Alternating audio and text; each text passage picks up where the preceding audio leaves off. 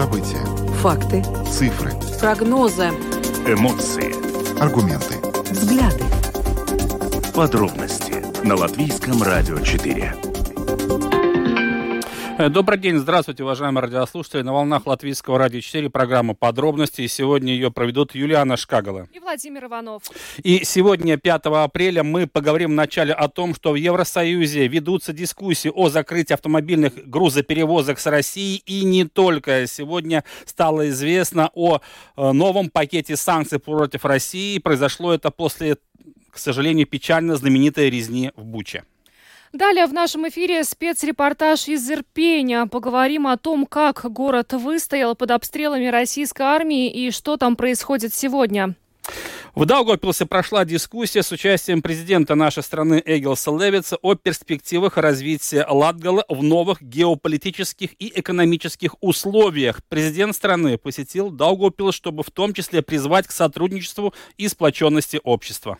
Ну а далее поговорим о том, что темп вакцинации от COVID-19 сейчас в Латвии самый низкий с начала этого процесса. Ну и добавлю, что видеотрансляция программы «Подробности» доступна на домашней странице Латвии Латвийского радио 4, lr4.lv, на платформе РусЛСМЛВ, а также в социальной сети Facebook, на странице Латвийского радио 4 и на странице платформы РусЛСМ. Слушайте записи выпусков программы «Подробности» на крупнейших подкаст-платформах. Ну а далее обо всем по порядку. Подробности прямо сейчас – Итак, программа «Подробности» на волнах Латвийского радио 4. Мы начинаем и поговорим о том, что в Евросоюзе уже ведутся дискуссии о закрытии автомобильных грузоперевозок с Россией. Напомню, что изначально инициаторами такого предложения в контексте усиления региональных санкций выступили еще в марте месяце страны Балтии, а также Польша. Ну и сейчас с нами на прямой связи Ивар Ипс, депутат Европарламента от Латвии. Добрый вечер, господин Ипс. Добрый вечер. А, господин Ипс, ну хотелось бы сначала начать с нового пакета санкций против России. Буквально несколько минут назад вы в социальной сети Facebook опубликовали э, пост, в котором э, вы описываете, что включает в себя этот новый пакет. Расскажите, пожалуйста, более подробно. Что, что может включить? Да, это, да. скажем так, это, это неофициально и пока что, так что давайте не, не, не э, э, смотреть на это так, как окончательное какое-то решение. Да, но это в первую очередь, э, что, что касается транспорта, то это судовой э, э, транспорт, в смысле корабли и паромы. Э, во-вторых, это грузовой автотранспорт. Ну, мы в Латвии знаем, как это происходит. У нас тут фуры стоят очень длинных очередях иногда. Э, Э, технологический запрет э, экспорта некоторых вещей. Это в первую очередь касается полупроводников и всяких таких вещей, потому что это тоже очень важный инструмент. Ну, насколько я понимаю, какие-то немножко больше 20 новых санкционных олигархов – и запрет, отказ, э, полный отказ от российского угля, э, пока не полный отказ от нефти и газа, но уголь уже тогда во всем Евросоюзе из России не будет поставляться. Угу. Господин, да. Ну и, всякие тут, и всякие, угу. всякие более маленькие Э, отрасли э, экспорта, это российского экспорта, в смысле это цемент, э, это резина, в смысле каучук, ну то есть чего делается резина, ну всякие тут вещи, что касается продовольствия, и тут, например, тут икра, например, черная и так далее, и так далее. Но это то, что сейчас обсуждается. Угу.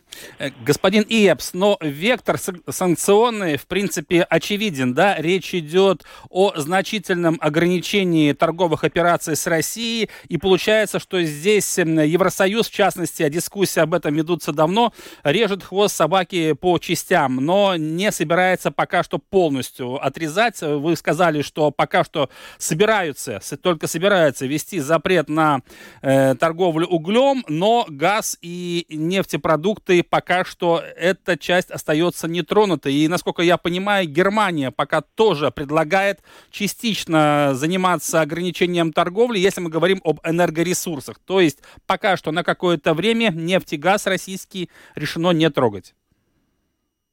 А, ну, потому что этим в первую очередь занимаются сами страны. Как вы знаете, Германия тоже решила уйти от, от российского газа до, до конца года, но это, ну, наверное, не будет делаться так быстро, как некоторые другие страны этим, э, э, э, это делают.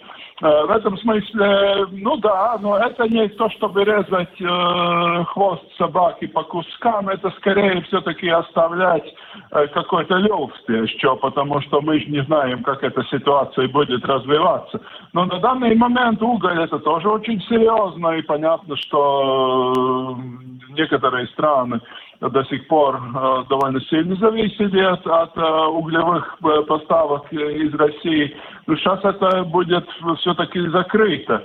Так что, ну, будем смотреть, как это будет развиваться дальше, потому что такого официального коммюнике со стороны э, Совета Европейского Союза еще нет. Это, я думаю, что будет где-то, скорее всего, с концу рабочей недели. А, некоторое время назад премьер-министры стран Балтии и Польши призвали Европейский Союз запретить грузовые автомобильные перевозки в Россию, Беларусь. А, Сейчас известно, что министр сообщения Латвии Талис Линкайц вместе с коллегами обсуждает э, этот вопрос, но э, премьер-министр нашей страны Кришни Скаринч сказал, что решение о закрытии автомобильных грузоперевозок с Россией должно быть общим для всего Европейского Союза.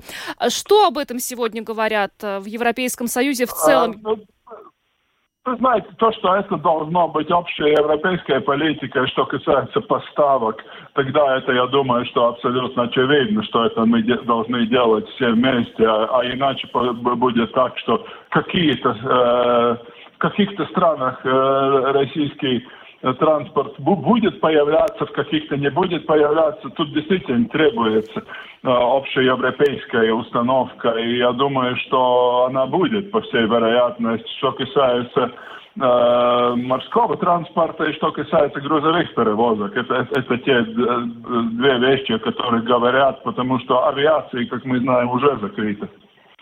Угу.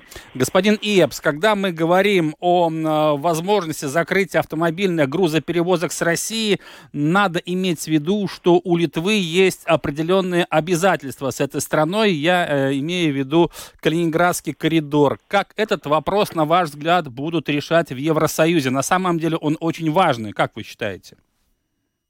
Я думаю, что э, Европейская э, комиссия к таким вопросам подходит очень-очень э, детально и усердно. Понятно, что это в первую очередь зависит от того, как это видит э, Литва. Э, я думаю, что литовцы сам, сами имеют какие-то виды на то, что как это должно происходить. Э, должны тут ездить эти фуры из, из э, основной части России в Калининград или не должны это в первую очередь надо спрашивать у самих литовцев. Я думаю, что тут не, не будет никакого такого... Э, это мы знаем. Почему же Евросоюз так долго тянет обычно с этими э, санкциями?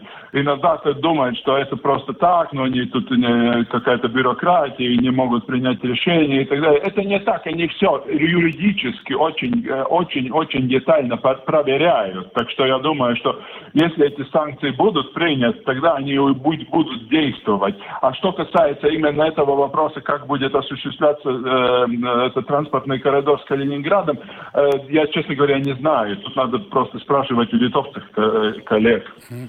А, господин Ипс, как бы вы сейчас оценили э, единство стран Европейского Союза в плане э, введения санкций в отношении России, также учитывая и выборы в Венгрии?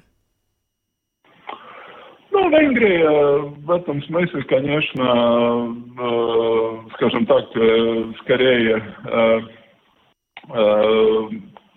как это называется, в смысле она не, не, незаконна, скорее, ну, э, нетипичная страна в этом смысле, потому что э, понятно, что у Венгрии все время, и об этом мы знаем давным-давно, что нынешнее руководство Венгрии, это право-консервативное правительство, является очень ярко пророссийским и, может быть, даже самым пророссийским во всем Э, Евросоюзе. И в этом смысле, ну, то, чем занимается Орбан, он, он, он, он просто продолжает эту линию. Э, но то, влияние Венгрии тоже есть какие-то границы. Э, в том смысле, что понятно, что Венгрия не будет Э, каким-то островом э, или инструментом влияния Российской Федерации, но они очень-очень большие э, националисты в том смысле, что они поддерживают именно свою э, национальную экономику, несмотря на какие-то общие европейские установки, что касается безопасности и так далее, но они так поступают. Но я думаю, что это тоже в каком-то смысле попытка Орбана показать э, какой-то палец Европейской комиссии, потому что это тоже политически, как мы знаем. То, что они пользуются российским газом, то, что у них э, э строится до сих пор Э, российские э, ядерные электростанции, это мы все, это было уже давным-давно известно, так что никакого такого большого сюрприза в этом нет. Но все-таки, на ваш взгляд, насколько далеко Европа может пойти в своих санкциях против России, или на данный момент это в первую очередь зависит от э, политики Кремля? Вы знаете, мы бы э, в Европейском парламенте и европейских э, институциях в целом очень охотно занимались бы тут другими вещами, климатом, дигитализацией и так далее. Но эта повестка дня, конечно, нам была навязана, и она была навязана не более не менее, чем войной.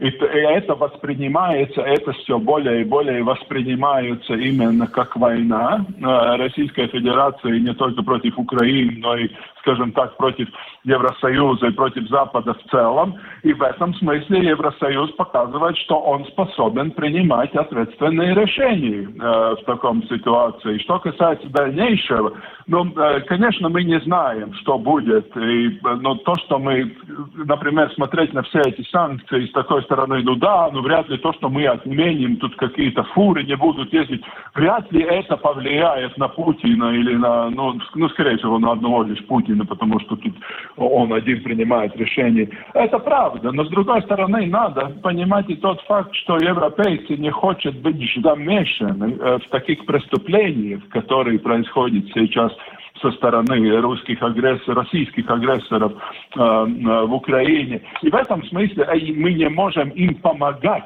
И то, что мы платим каждый день 700 миллионов евро за э, газ, нефть и уголь, Э, таким образом мы просто поддерживаем этот режим. И в этом смысле этот санкционный режим, который был, ну, скажем так, э, будет еще усиливаться по всей вероятности, он задуман для того, в первую очередь, чтобы не помогать правительству, которое занимается ведением агрессивной войны. Тут нет никаких таких, ну, скажем так, ну, когда это закончится. Я думаю, что это во многом зависит от того, как вообще воспринимает мир этот человек в Кремле. Но Евросоюз не хочет быть замешанным э, в преступлениях э, при помощи своих же денег, как это было, потому что вся эта армия, э, которая сейчас бомбят, э, бомбит города, э, в том числе, насколько я понимаю, тут на, на Одессу нападает и так далее на данный момент. Это все э, было куплено во многом за европейские деньги, которые мы им платили Э, для того, чтобы покупать газ, нефть и уголь. И в этом смысле тут действительно эта э, санкционная история, это не только ну, попытка оказывать давление, это и, скажем так, просто нежелание участвовать в таких делах. Угу. Ну вот очередной э, пакет санкций э, будет вводиться как реакция на те ужасные э, свидетельства, э, ну как и, и заявил президент Украины Владимир Зеленский, геноцида украинского народа и те кадры, которые мы видели в Буче украинской. Но э, есть ли у Европейского Союза еще какие-то инструменты э, в случае, мы, конечно же, надеемся, что ничего хуже, чем было в Буче, мы не увидим, но, тем не менее, учитывая, что уже сейчас введены беспрецедентные санкции? Ну, какие-то санкции, конечно, ну, что, ну, конечно, но тут ты должен, как я уже сказал, э, ты должен оставлять какой-то люфт, какую-то свободу, оперативное пространство для того, чтобы, ну, скажем так, при ухудшении ситуации пользоваться каким-то более сильным инструментом. Что касается данной ситуации, ну, понятно, но я думаю, то, что остается хотя бы в каком-то объеме, экспорт нефти и газа будет продолжаться, это к сожалению, факт на какое-то время и так далее. Насколько это будет тянуться, это никто не знает, потому что мы же знаем, что эта ситуация ну, на войне меняется с дня на день. Э, э, в этом смысле мы не знаем, что будет через месяц, например. Э, но в то же время на данный момент этот экспорт будет в каком-то объеме продолжаться. Что касается каких-то еще более серьезных санкций, ну, я думаю, что, ну, скажем так, если Россия действительно хочет стать Северной Кореей, Э, в чем я до конца не уверен. Это такая возможность существует, но я не, не, не до конца уверен, что это так. Ну тогда, конечно, они могут пойти абсолютно на все. Я не думаю, что россияне э, хотели бы жить в Северной Корее. Но, тем не менее, если они пойдут на это, тогда ну, будет какой-то момент, когда ну, любые санкции станут абсолютно бесполезными. Э, но я думаю, что до этого мы не должны найти. И в этом смысле вся надежда, конечно, и на, на, на, на российскую оставшуюся общественность. Что ж, большое вам спасибо, господин Ипс, за интервью. Ивар Ипс, депутат Европарламента от Латвии, был с нами на прямой связи. Еще раз благодарим вас. Спасибо вам и всего доброго. Да, спасибо. До свидания. До свидания. Да.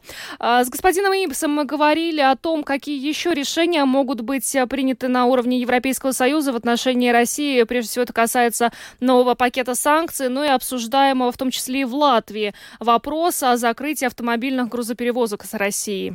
Да, идем дальше. Поговорим о том, что сегодня происходит в Украине. Речь идет о том, что на днях стало известно о, полной, о полном освобождении Киевской области от российских вооруженных сил. И один из городов, э, который не так давно перешел под контроль вооруженных сил Украины, стал Ирпень. Это городок с населением примерно 60 тысяч жителей, недалеко от Киева. И сейчас с нами на прямой связи находится житель Ирпеня Максим Миншун. Максим, добрый день. Добрый, добрый, добрый. Максим, э, мы очень внимательно следим за теми событиями, которые происходят и в Киеве, и недалеко от столицы Украины. И, конечно же, на этой неделе все обсуждают события, э, те страшные кадры, которые весь мир увидел я имею в виду город Буча, но и город Ирпень, конечно же, тоже пострадал. Э, по информации, официальной только информации, 50% зданий разрушено. Чем сегодня живет Ирпень, как жители города возвращаются в свои родные края, если это вообще возможно? Возможно на данный момент? Ну, пока на данный момент э, жители не возвращаются. То есть э, со, собираются группы э, людей, э, выписываются им спецпропуска, дабы как-то начинать потихоньку убирать город и пытаться восстанавливать инфраструктуру. Э, жителей, ну, обычных людей просто туда не пускают. Не пускают на въезд и выезд в город не, невозможно попасть. Э, в ближайшее время я не думаю, что будет э, возможность попасть э, вообще в город, так как очень много у нас город практически находится в у нас много очень парков, лесов, и у нас вся эта часть она очень сильно заминирована и очень много находят мин, не разорвавшихся снарядов. Вот, и поэтому это очень опасно возвращаться. Угу. Но вообще, вот, соответственно... как бы вы оценили те разрушения, э, которые были нанесены городу? Ну, разрушения, ну, в целом, э, они очень весомые, и многие люди лишились просто жилья абсолютно полностью. У нас очень много частных домов, не только квартиры и многоэтажные дома, и частные дома. Очень много частных домов вообще разрушены полностью.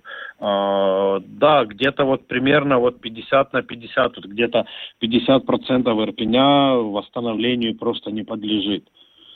Вот. Э, некоторые, да, дома, я понимаю, что там, э, возможно, как-то поспособствует государство, и мы как-то отстроим, как-то отремонтируем, но большинство домов просто уже все, просто mm-hmm. под снос. Да, ну так... Угу. Да, да, да. Максим, ну вот так получается, что когда российские войска шли на Киев, как раз на их пути был город Ирпень, и еще, по-моему, 25-26 э, февраля этот город был занят российскими военными, и только 31 марта город был полностью, там в городе был установлен контроль вооруженных сил Украины. То есть получается, что больше месяца фактически город оставался в ведении российских вооруженных сил. За это время что происходило с жителями этого города Ирпеня? Много ли смогло уехать? А была ли вообще возможность покинуть этот город, учитывая всю вот эту военную ситуацию? Э, уезжали, да, люди уезжали, мы как раз вот организовывали выезд людей, вы, выводили пешком, выходили, то есть очень было сложно. Они расстреливали колонны, они расстреливали автомобили, расстреливали э, людей, которые просто с сумками шли. То есть мы каким-то способами находили, как выводить людей, ну, старались э, как, как, как можно вот э, более безопасными э, маршрутами. Ну, но многие же местные просто знают, э, знают обходные пути, где, как, что обойти. Вот таким образом мы умудрялись выводить людей, ну, продолжали это все на протяжении всего времени, как вот э, э, стояли российские войска. Э, понятное дело, что не без жертв, потому как, э, ну, их сложно назвать после вот тех поступков, которые они делали, ну, блин, людьми, ну, я не знаю, это чудовищное просто отношение, просто слов найти для этого слова. Угу. Просто с того, э, когда ты э, ведешь колонну людей и, и переступаешь через трупы людей, это ну, тяжело, вот тяжело объяснять людям, что вот, э, ну, успокаивать их по дороге приходится, потому что они идут с сумками, с чемоданами и должны идти по этой дороге, на которой расстреливали людей. То есть угу. это, ну, очень сложно, морально сложно. При каких обстоятельствах расстреливали э, гражданское население? Ну как это? Да, им не важно было, я так понимаю, не расстреливали, как вот им захотелось. Вот просто э, человек просто, э, про, просто переходил улицу, они очередь пускают и все, независимо. Мама с э, дочкой вот у нас в парке похоронили прямо в парке, вот где детская площадка. А мама с дочкой, они то ли в магазин куда-то шли, то ли куда-то, вот не, ну, не могу, не могу точно знать куда. Просто расстреляли их, вот, и ну, там же местные жители какими-то чудом удалось их там захоронить, потому как они дня два, по-моему, лежали, просто вот лежали на улице, не было возможности даже, даже их забрать, спрятать, похоронить. Угу. Ну, ну, просто, не знаю, это нечеловеческое отношение. Э, Максим, это, ну... это, да, да, пожалуйста, пожалуйста. Да, это, не, да, не, не, это нельзя, э, нельзя, абсолютно нельзя назвать, что это э, армия имеет какую-то честь. Это, это, туп, ну, это просто убийцы. Uh-huh. Вот, у солдат чести нет совершенно никакой.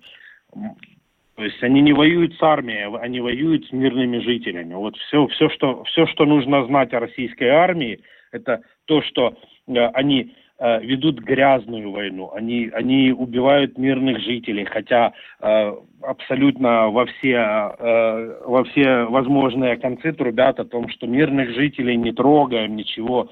Ну, я думаю, весь мир увидел, как они не, не, не трогают мирных жителей, как они не стреляют по мирным домам. То есть, я думаю, это, это о многом говорит. Максим, ну а, вы же знаете, что и в российских э, официальных СМИ э, и, и российские должностные лица не раз э, говорили о том, что они идут в Украину освобождать. Вот, вот да. что вы можете об этом сказать, и что говорят об этом ваши знакомые, жители Э, Ир- Я могу сказать, э, я могу одно сказать, что, наверное, э, с освобождением у них немножко они э, путают понятие, что значит освобождать. Во-первых, никто не просил ни- никого ни от кого освобождать. Э, и это раз. А во-вторых, э, ну, что значит освобождать? А, ну, по-моему, если человек едет освобождать, он не будет э, маму с ребенком расстреливать. О чем? О каком освобождении речь? Это, это, это просто люди шли просто убивать. У них вот понятие такое, какие-то у нас бендеровцы, какие-то нацисты. Откуда вы вообще эту информацию берете? Просто какие нацисты, какие бендеровцы? То есть а, просто, ну, я считаю, что это вот э, э, война, это, это не только э, российские военные убивали всех мирных жителей, это каждый гражданин России, который поддерживает политику Путина. Абсолютно каждый. Тот, который говорит, да, я согласен с его действиями. Вот каждый должен взять на себя эту ответственность. Абсолютно каждый. Мгм. Максим, но за последний месяц вам тоже пришлось очень многое пережить. Вы были в плену, были ранены. Мы знаем, вы занимались как раз э, благородной миссией, выводили людей из э, Ирпеня. Когда вы сами планируете все-таки вернуться в родной город и налаживать мирную жизнь, хотя, понятное дело, в нынешних условиях это будет сделать ну, в ближайшее время ну, очень сложно. Ну, Мы уже потихоньку начали, мы уже собираем группы, потихоньку на, на- начинаем уборку в тех местах, где разминировали. Там, ну, то есть поделили город на квадраты, э, квадратами, где разминировали, там начинаем уже уборку потихоньку, собираем, начинаем восстанавливать потихонечку всю инфраструктуру города. То бишь, когда у нас э, появится свет, вода и газ, тогда многие люди захотят вернуться. Ну, я думаю, это не секрет, каждый хочет домой, независимо где, в каких он условиях жил, все люди хотят домой. Дома это дома. Вот, и, соответственно, от этого все и будет зависеть, как быстро мы уберем город, как быстро мы восстановим инфраструктуру. Понятное дело, что дома а, не скоро все восстановятся, не скоро все отстроится, на это понадобится много времени, но тем не менее те, которые уцелели, а, люди хотят вернуться. У меня телефон обрывается каждый день от э, телефонных звонков, когда можно вернуться. То есть те люди, которым я помогал, которым, э, которых вывозил, которые там из каких-то соцсетей обо мне узнали, все звонят, э, пытаются, вот мы хотим, мы запи- записываемся в ряды добровольцев, которые э, будут убирать, которые будут восстанавливать. То есть просто сколько времени займет, сказать сложно очень. Но, но город очень пострадал. То есть сейчас прикладываются все усилия, чтобы в городе появились вода, газ, свет, и тогда уже можно будет говорить о том, что инфраструктура вся заработает, и люди постепенно действительно начнут заселяться Да, в свои дома, в да, те, да, которые да, уцелели, по крайней мере, да. Да, где-то так, да. Но тем не менее я бы тоже еще так э, сильно не рвался, потому что э, в силу того, что у нас очень много э, парков, лесов, то еще очень долгое время мы будем находить мины, очень долгое время будут и собачки наши, которые гуляют, э, подрываться на минах, э, не дай бог, дети. Но я думаю, этого не избежать, потому что, ну, это, это ну, просто уже ну, не, не хватает, реально не хватает слов с того, что они вот там творили. Максим, большое спасибо вам за то, что вышли с нами на связь. Э, Берегите себя. Мы надеемся, что все, все наладится, и ад этот закончится как можно скорее, и жители, в том числе вашего города, смогут вернуться в свои дома. Спасибо вам. Спасибо большое, да, спасибо большое. Спасибо.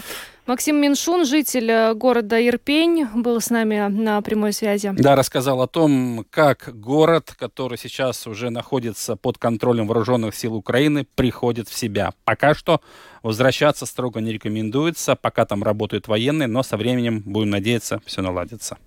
А, Двигаемся дальше. В Даугавпилсе прошла дискуссия с участием президента нашей страны Гела Левица о перспективах развития Латгалы в новых геополитических и экономических условиях. Сейчас а, более подробно обсудим это с Сергеем Кузнецовым, корреспондентом Латгальской студии Латвийского радио. Сергей, здравствуй. Да, Юлиана, добрый день. Сергей, как прошла сегодняшняя дискуссия с участием президента? Какие вопросы обсуждались? Э, ну, я бы для начала сказал, что президент выступил с речью, так где-то на минут 20, э, перед э, ну, представителями самоуправлений. Ну, как бы основные герои это были участники, председатели всех латгальских самоуправлений. А основные тезисы, которые обозначил президент в своем выступлении, это в первую очередь внутренняя и внешняя безопасность страны, подчеркнул участие нашего государства в составе НАТО, и, конечно, все это красной нити проходило о ситуации в Украине, о ведущейся там войне и о том, что, по сути, сейчас э, между нашим восточным соседом, то есть Россией, опустился железный занавес, а, который, ну, скажем так, обрушится только после того, когда ну, в Россию вернется демократический строй, то есть там какие-то уже политические перемены пройдут внутри вот нашего соседа и тогда, э, ну, это говорит, это, а когда это произойдет, ну, никто не знает, что-то предсказывать. А, кроме, да, очень много президент говорил о необходимости сплоченности европейских стран э, в поддержке этих санкций, и тот момент, что надо понимать, что эти санкции, ну, как бы в том плане отразятся бумерангом э, для европейских стран и в том числе для Латвии. Вот такой, и поэтому обозначил момент, что, ну, как бы нам придется в, в какой-то мере потерпеть. И в этом плане, что надо искать новые рынки, как экспорта, так и сырья для наших предпринимателей. И в том плане, что ну, надо как-то просто сплотиться и ну, работать в этом направлении, и государство будет искать какие-то варианты поддержки. То есть, ну, это были такие общие тезисы, что будет как бы не очень комфортно, но надо перетерпеть. Ну, насколько это, так мое восприятие mm-hmm. этой речи. Э, и я здесь добавил, то есть потом было дано слово каждому из председателей самоуправлений, эм, и здесь уже а, мэры как городов, так и латгальских краев, а, они рассказали о более приземленных вещах, я бы так сказал, а, о тех проблемах, в первую очередь, это связано с энергоносителями. Тут это тут цена на газ высокая, это в первую очередь бьет по Резекне и Даугавпилсу, а, о том, какие альтернативные источники надо искать. Но краев это тоже касается, так как та же щепа, гранулы, все это цены растут. Второй момент – это проблемы с проектами в том плане, что, опять же, цены на стройматериалы растут, э, застройщики просят э, пересмотреть уже заключенные договора о повышении этих цен. И здесь возникает другой проблем, насколько поворотлива государственная машина, потому что э, большая часть этих проектов, они завязаны на европейские деньги, и любые какие-то там изменения финансовые, они требуют рассмотрения ТПЛА то есть агентство финансовых договоров. А, а это, на это уходит ну, не один месяц. А, цены опять могут вырасти. То есть вот возможности какие-то тут искали. Э, еще очень много таких нюансов. Э, и здесь был легкий такой мне, ну, с моей стороны, я бы обозначил такой контраст в том, что президент, скажем так, говорил, с одной стороны, о нужных, но таких высоких государственных делах, в какой-то мере даже такого планетарного масштаба, а вот люди на местах, у них тут свои проблемы, как бы, тут, где эти деньги найти, чтобы м- люди находились в тепле, школьники получили качественное питание, дороги строились, и все работало. Надеюсь, что ну, президент все это услышал и как бы тоже принял во внимание. Также был и министр э, регионального развития. Поэтому я очень надеюсь, что диалог получился, потому что теми председателями, с которыми я поговорил, они, ну, обозначили, что в целом друг друга услышали. Вот. Как, какие будут дальнейшими действия, как это, во что это выльется, ну, будем смотреть. Ну, Сергей, да, как раз вот сегодня во время своего выступления в Даугопилсе президент Латвии Эгилс Левис еще раз упомянул о том, что страны Балтии первые в Европе, которые полностью отказались от российского газа. Вот такая информация, конечно же, она, может быть, с одной стороны является неожиданное, но, с другой стороны, может напугать любого жителя нашей страны, потому что тут же возникает множество вопросов. А какая была реакция со стороны руководителей самоуправления Латгальского региона планирования? Все-таки это люди-хозяйственники, да, и как раз им придется, скажем так, искать э, выходы из этой ситуации, о чем ты уже говорил, потому что действительно и в Даугавпилсе, и в Резекне, если мы говорим о счетах за те же коммунальные платежи, очень-очень высокие. Вот здесь с точки зрения практической все-таки была какая-то ясность или опять-таки все ограничилось только какими-то словами и декларациями? Ну, здесь, можно сказать, какие-то были скорее полуясности. А, с одной стороны, ну, к примеру, также мэр Даугавпилс Андрей Охнич обозначил, да, поиски, что вот альтернативных решений это строительство новых котельных, которых используется щепа как альтернативный вот такой источник энергии. Но это проблема, опять же, да, Даугавпилс Резекна, где эту всю инфраструктуру надо переделать. Даже если сейчас эти шаги уже сейчас делать, то это 2-3 года все равно потребует. Э, даже если вдруг неожиданно эти миллионы свалятся и их ну, дадут этим городам.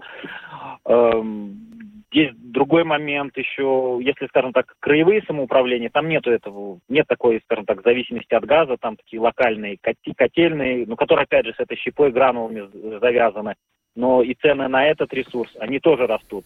И здесь э, со стороны самоуправления прозвучала такая мысль, что хотелось бы со стороны государства получить больше бы доверия. А, в том плане, что иногда вот, кажется, что государство само знает, что делать, вот, и какие-то разные правления в самоуправлении, они получают, ну, как бы, меньше свободы в действии. А как что происходит, то все перехваливается на плечи самоуправления со стороны государства. Тут очень категоричен был руководитель Красловского края Гуна Рупинекс, который отметил, э, например, что вот сейчас, например, он, вот на примере этого самоуправления, там активно сокращаются разные, разные государственные структуры, начиная от управления по делам гражданской миграции, кончая полицией и пожарными. То есть, когда скорая будет ехать до какой-то точки три часа, но это как бы тоже ненормально. И здесь встает вопрос о внутренней безопасности уже нашей страны, то есть не говоря о внешней, то есть э, нужно ли приграничие государству и как оно видит развитие нашего государства в дальнейшем. То есть это тоже поднималось вот из таких ну, простых бытовых э, вопросов. Вот. И да, Сер- да. Сергей, прости, перебью. Время бежит. У нас есть вот еще один вопрос, который хотелось бы э, с тобой обсудить. Президент также подчеркнул, что пришло время и тем, кто ранее находился вне латвийского информационного пространства, осознать, в какой стране они, в какой стране они живут, и присоединиться к латвийскому информационному пространству. Эта тема стала особенно актуальна, э, в частности, если мы говорим о жителях Латгалы, э, после того, как началась война в Украине, и очень много спекуляций на эту тему. Как бы ты оценил настроение э, в Латгалии? Это очень сложный вопрос, и здесь, скорее всего, я какую-то свою личную оценку, что говорится, когда если там играть на струнах, вот эти ощущения на пальцах, то есть насколько они близки к реальности, мне сложно судить, это очень такие э, личные впечатления. С одной стороны, мне казалось, что вот 24 февраля оно определило здесь уже вот эти точ точные точки, ну, что произошло было российское вторжение, полностью необоснованное. Ну, это третья война. Но, как оказалось, я бы не хотел сказать, что большая часть людей есть, ну, это надо признать, в частности, в Даугавпилсе группа людей, которая считает эту агрессию абсолютно нормальной э, и оправдывает российские действия. Но я бы здесь хотел бы еще один момент обозначить. Есть, скажем так, и мой на взгляд, это очень малая доля людей, которые вот такую пророссийскую, откровенно, точнее, прокремлевскую а, точку зрения вот так поддерживают, они активны в соцсетях, а, и поэтому кажутся такими очень, ну, лидерами мнений, и что, что все так думают.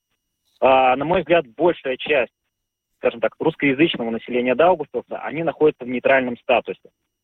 И они ощущают связь, ну, с Латвией, как своей страной, своим государством. Но иногда часто со стороны правительства, депутатов Сейма, опять же президента, кого-то из министров, э, звучат, вот эти звучат такие у, уничижительные слова, то есть как бы всех русскоговорящих под одну гребенку делают.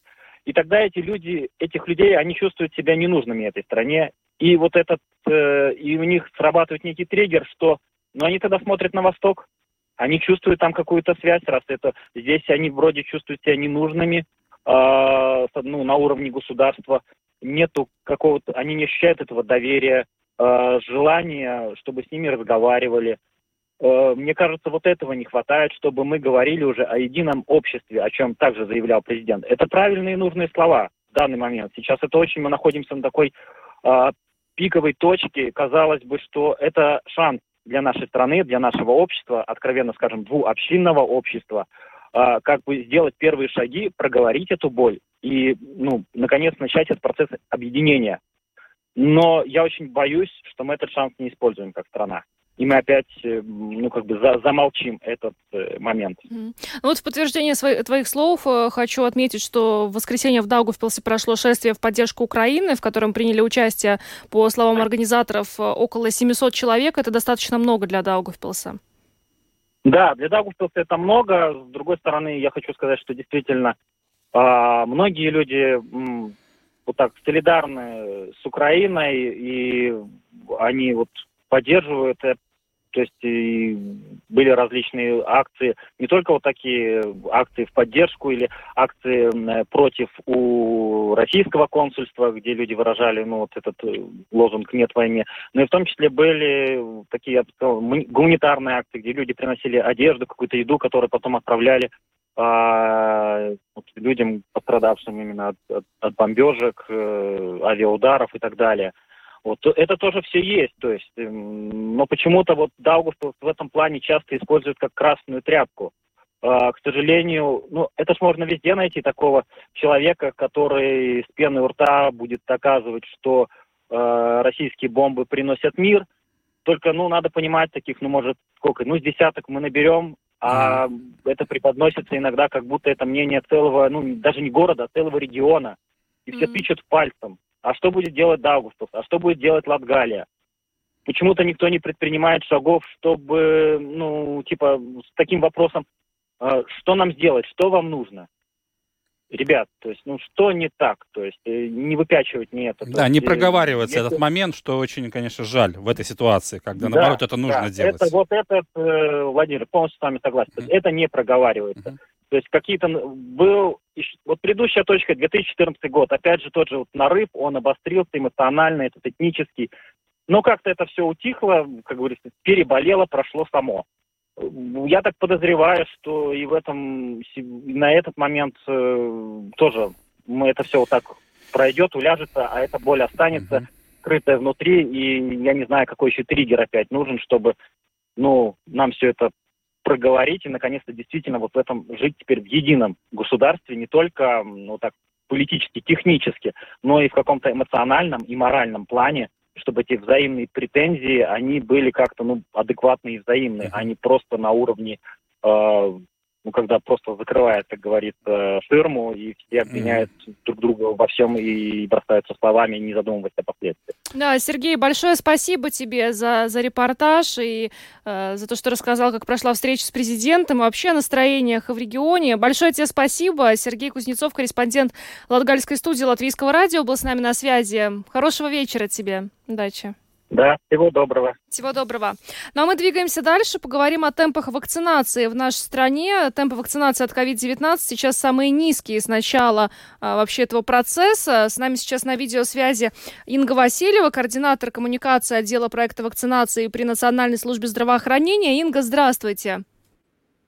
Здравствуйте. Ну, такое ощущение, что мы с вами реже и реже видимся, и как будто бы вакцинация вот на, на второй план, а может быть даже и на третий уже отошла, и я подозреваю, что это связано в частности с ослаблением многих ограничений, э, связанных с COVID-19. Почувствовали ли, что после того, как уже стали говорить о том, что большая часть будет отменена с 1 апреля, темпы вакцинации вот в тот момент и, и рухнули? Рухнули, да.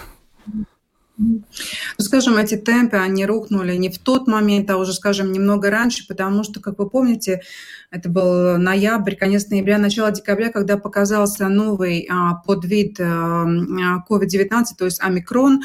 А, еще в декабре и не в мире у нас точно не знали, скажем, насколько, насколько будет ли это серьезнее а, а, того же штампа, в сравнении с штампом Дельта, или все-таки у омикрона другая, другие какие-то raksturlielumi, как характеристика, да, как, да. Да, мы уже, и уже в январе было понятно, что все-таки омикрон, он, да, он очень-очень а, переносится быстро, но все-таки его эффект, он не настолько, скажем, ну, не оставляет такие сложные последствия, как оставляла дельта. Так что и сам, сама природа вируса, скажем, сам новый штамм, который пришел к нам, конечно же, а, те же самые, как вы тоже сказали, улучшенные эпидемиологические условия. То есть э, это, это комплекс разных причин, да, потому, почему мы пришли к такому темпу вакцинации, который он есть на данный момент. Но я хочу отметить, что на данный момент в Латвии а, Курс вакцинации начало 71% населения. Это, в принципе, самый высокий уровень среди всех стран Восточной Европы. Так что мы а, ну, не находимся среди тех стран, в которых этот а, темп низкий. У нас он довольно-таки довольно высокий. Инга, да, ну хочется спросить, конечно, когда мы говорим о вакцинации, прежде всего, вот как вы сказали, мы подразумеваем охват ею, да, в отношении всего населения, ну и, конечно же, группы риска. Мы все прекрасно понимаем, что больше всего этому риску подвержены сеньоры, пожилые люди. Какова здесь ситуация? Все-таки есть э, часть сеньоров, которые, наверное, никогда и не будут вакцинированы, но если в процентном отношении, какая картина в Латвии? А, да, но то, что касается, конечно, всегда останется часть людей, которая ну, никогда не примет решение о получении вакцинации. В принципе, конечно, это, это выбор каждого человека, как защищаться от этой болезни. Но если мы посмотрим по возрастным группам, да, а сеньоры в возрасте 60 плюс на данный момент в Латвии обхват, обхват вакцинации 82%. То есть 18% сеньоров в этом возрасте 60 плюс, они еще не получили ни одной дозы вакцины. А если мы посмотрим Например, чтобы э, сколько, сколько это количество людей, это порядка 95 тысяч э, сеньоров, которые на данный момент не вакцинированы. То есть процентуально кажется, что охват среди сеньоров достаточно большой, но когда мы посмотрим, сколько это в количественном уже соотношении, да. Э, много невакцинированных. Ну, так оно и есть, да. Если мы, если мы а, знаем, что количество сеньоров в Латвии больше 500 тысяч, то да, то 95 тысяч довольно-таки большая цифра. И, конечно, мы еще раз и еще раз, конечно, те, кто слушает а, вашу радиопередачу, мы при, приглашаем. Вакцины, они доступны. Вакцинация проходит у семейных врачей, проходит в вакцинационных кабинетах в медицинских учреждениях. То есть можно получить любую из а, всех доступных в Латвии вакцин. А, кстати, их, их э, спектр довольно-таки большой. Это пять различных вакцин, включая тоже новую вакцину, Новоксавид. То есть это вакцина, которая разработана ну, по такой традиционной технологии, технологии. То есть есть выбор, есть э, возможность получить. И, конечно, медики, эксперты до сих пор тоже говорят, что это самая важная группа людей, которым важно хотя бы начать курс вакцинации. И особо, скорее, особенно, скорее всего, этот вопрос будет, э, скажем, на, на повестке э, нашего, нашей работы на, на повестке всего общества уже ближе к осени, так как эксперты прогнозируется, что, скорее всего, вакцинация и бустерная вакцинация, скорее всего, будет нужна именно людям в пожилом возрасте и людям, которые находятся в зоне риска, то есть люди с хроническими заболеваниями. Но, э, опять-таки, хочу отметить, что тоже эксперты, они дают очень разные прогнозы на осень, то есть, опять-таки, там есть много так называемых незинам, я не знаю, как на русском ну, языке. Ну, неизвестных. Неизвестных, да, неизвестно, как будет развиваться вирус уже до осени, по, по, появятся ли новые штампы, какие они будут, или будут развиваться тот же самый омикрон, как вирус будет развиваться в ситуации, которая сейчас, я вам сейчас приведу цитату а, профессора Дирта Бригиса из а, университета Страдани, он говорит, что значит, в Латвии на данный момент 71% э, получили вакцинацию, и 43% жителей Латвии переболели эту болезнь. То есть э, есть тоже какой-то уже ну, признаки такой а, а, большой, большого иммунитета в обществе. То есть это очень разные такие параметры, которые анализуют, анализируют эксперты, профессионалы, медики, инфектологи, эпидемиологи и прогнозируют эти различные сценарии развития. Ну, то есть к осени нужно будет возобновлять все эти кампании, популяризирующие вакцинацию, для того, чтобы обезопасить себя в случае, если будет новая вспышка. Ну, вы знаете, это опять-таки мы к этому готовимся. А, мы готовимся к различным сценариям развития а, ковида осенью, но какой сценарий будет э, и какие нужно, какие нужно будут действия применять, там, скажем, такие, как в этом году, или все-таки уже а, другими инструментами работать, это все покажет время и то, как будет развиваться ситуация. То, что мы сейчас делаем, у нас сейчас, например, проходит проект с университетом Страдания, как раз когда мы опять-таки работаем именно с сеньорами, которые не получили ни одну вакцину. То есть им mm-hmm. звонится, с ними, ведется профессиональный, профессиональный разговор, скажем, или они соглашаются на вакцинацию, или, скажем, опять-таки идет а, разговор о том, почему они не соглашаются. Mm-hmm. То есть процесс продолжается. Да. Да, Инга, да, да большое да, спасибо, даже... потому что, да, у нас время эфира подходит к завершению. Очень важно действительно фокус внимания держать на сеньорах, и в любом случае вакцины нам еще пригодятся. Это однозначно. Скорее всего, да. да. Счастливо. Спасибо большое. Инга Васильева, координатор коммуникации отдела проекта вакцинации при Национальной службе здоровья, была с нами на видеосвязи. Ну а мы на этом завершаем программу подробности. С вами были Владимир Иванов. Юлиана Шкагала. Звукооператор Том Шупейко, видеооператор Роман Жуков. Всем до завтра. Всего доброго. Пока.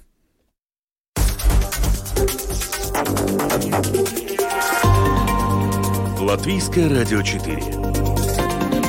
Подробности по будням.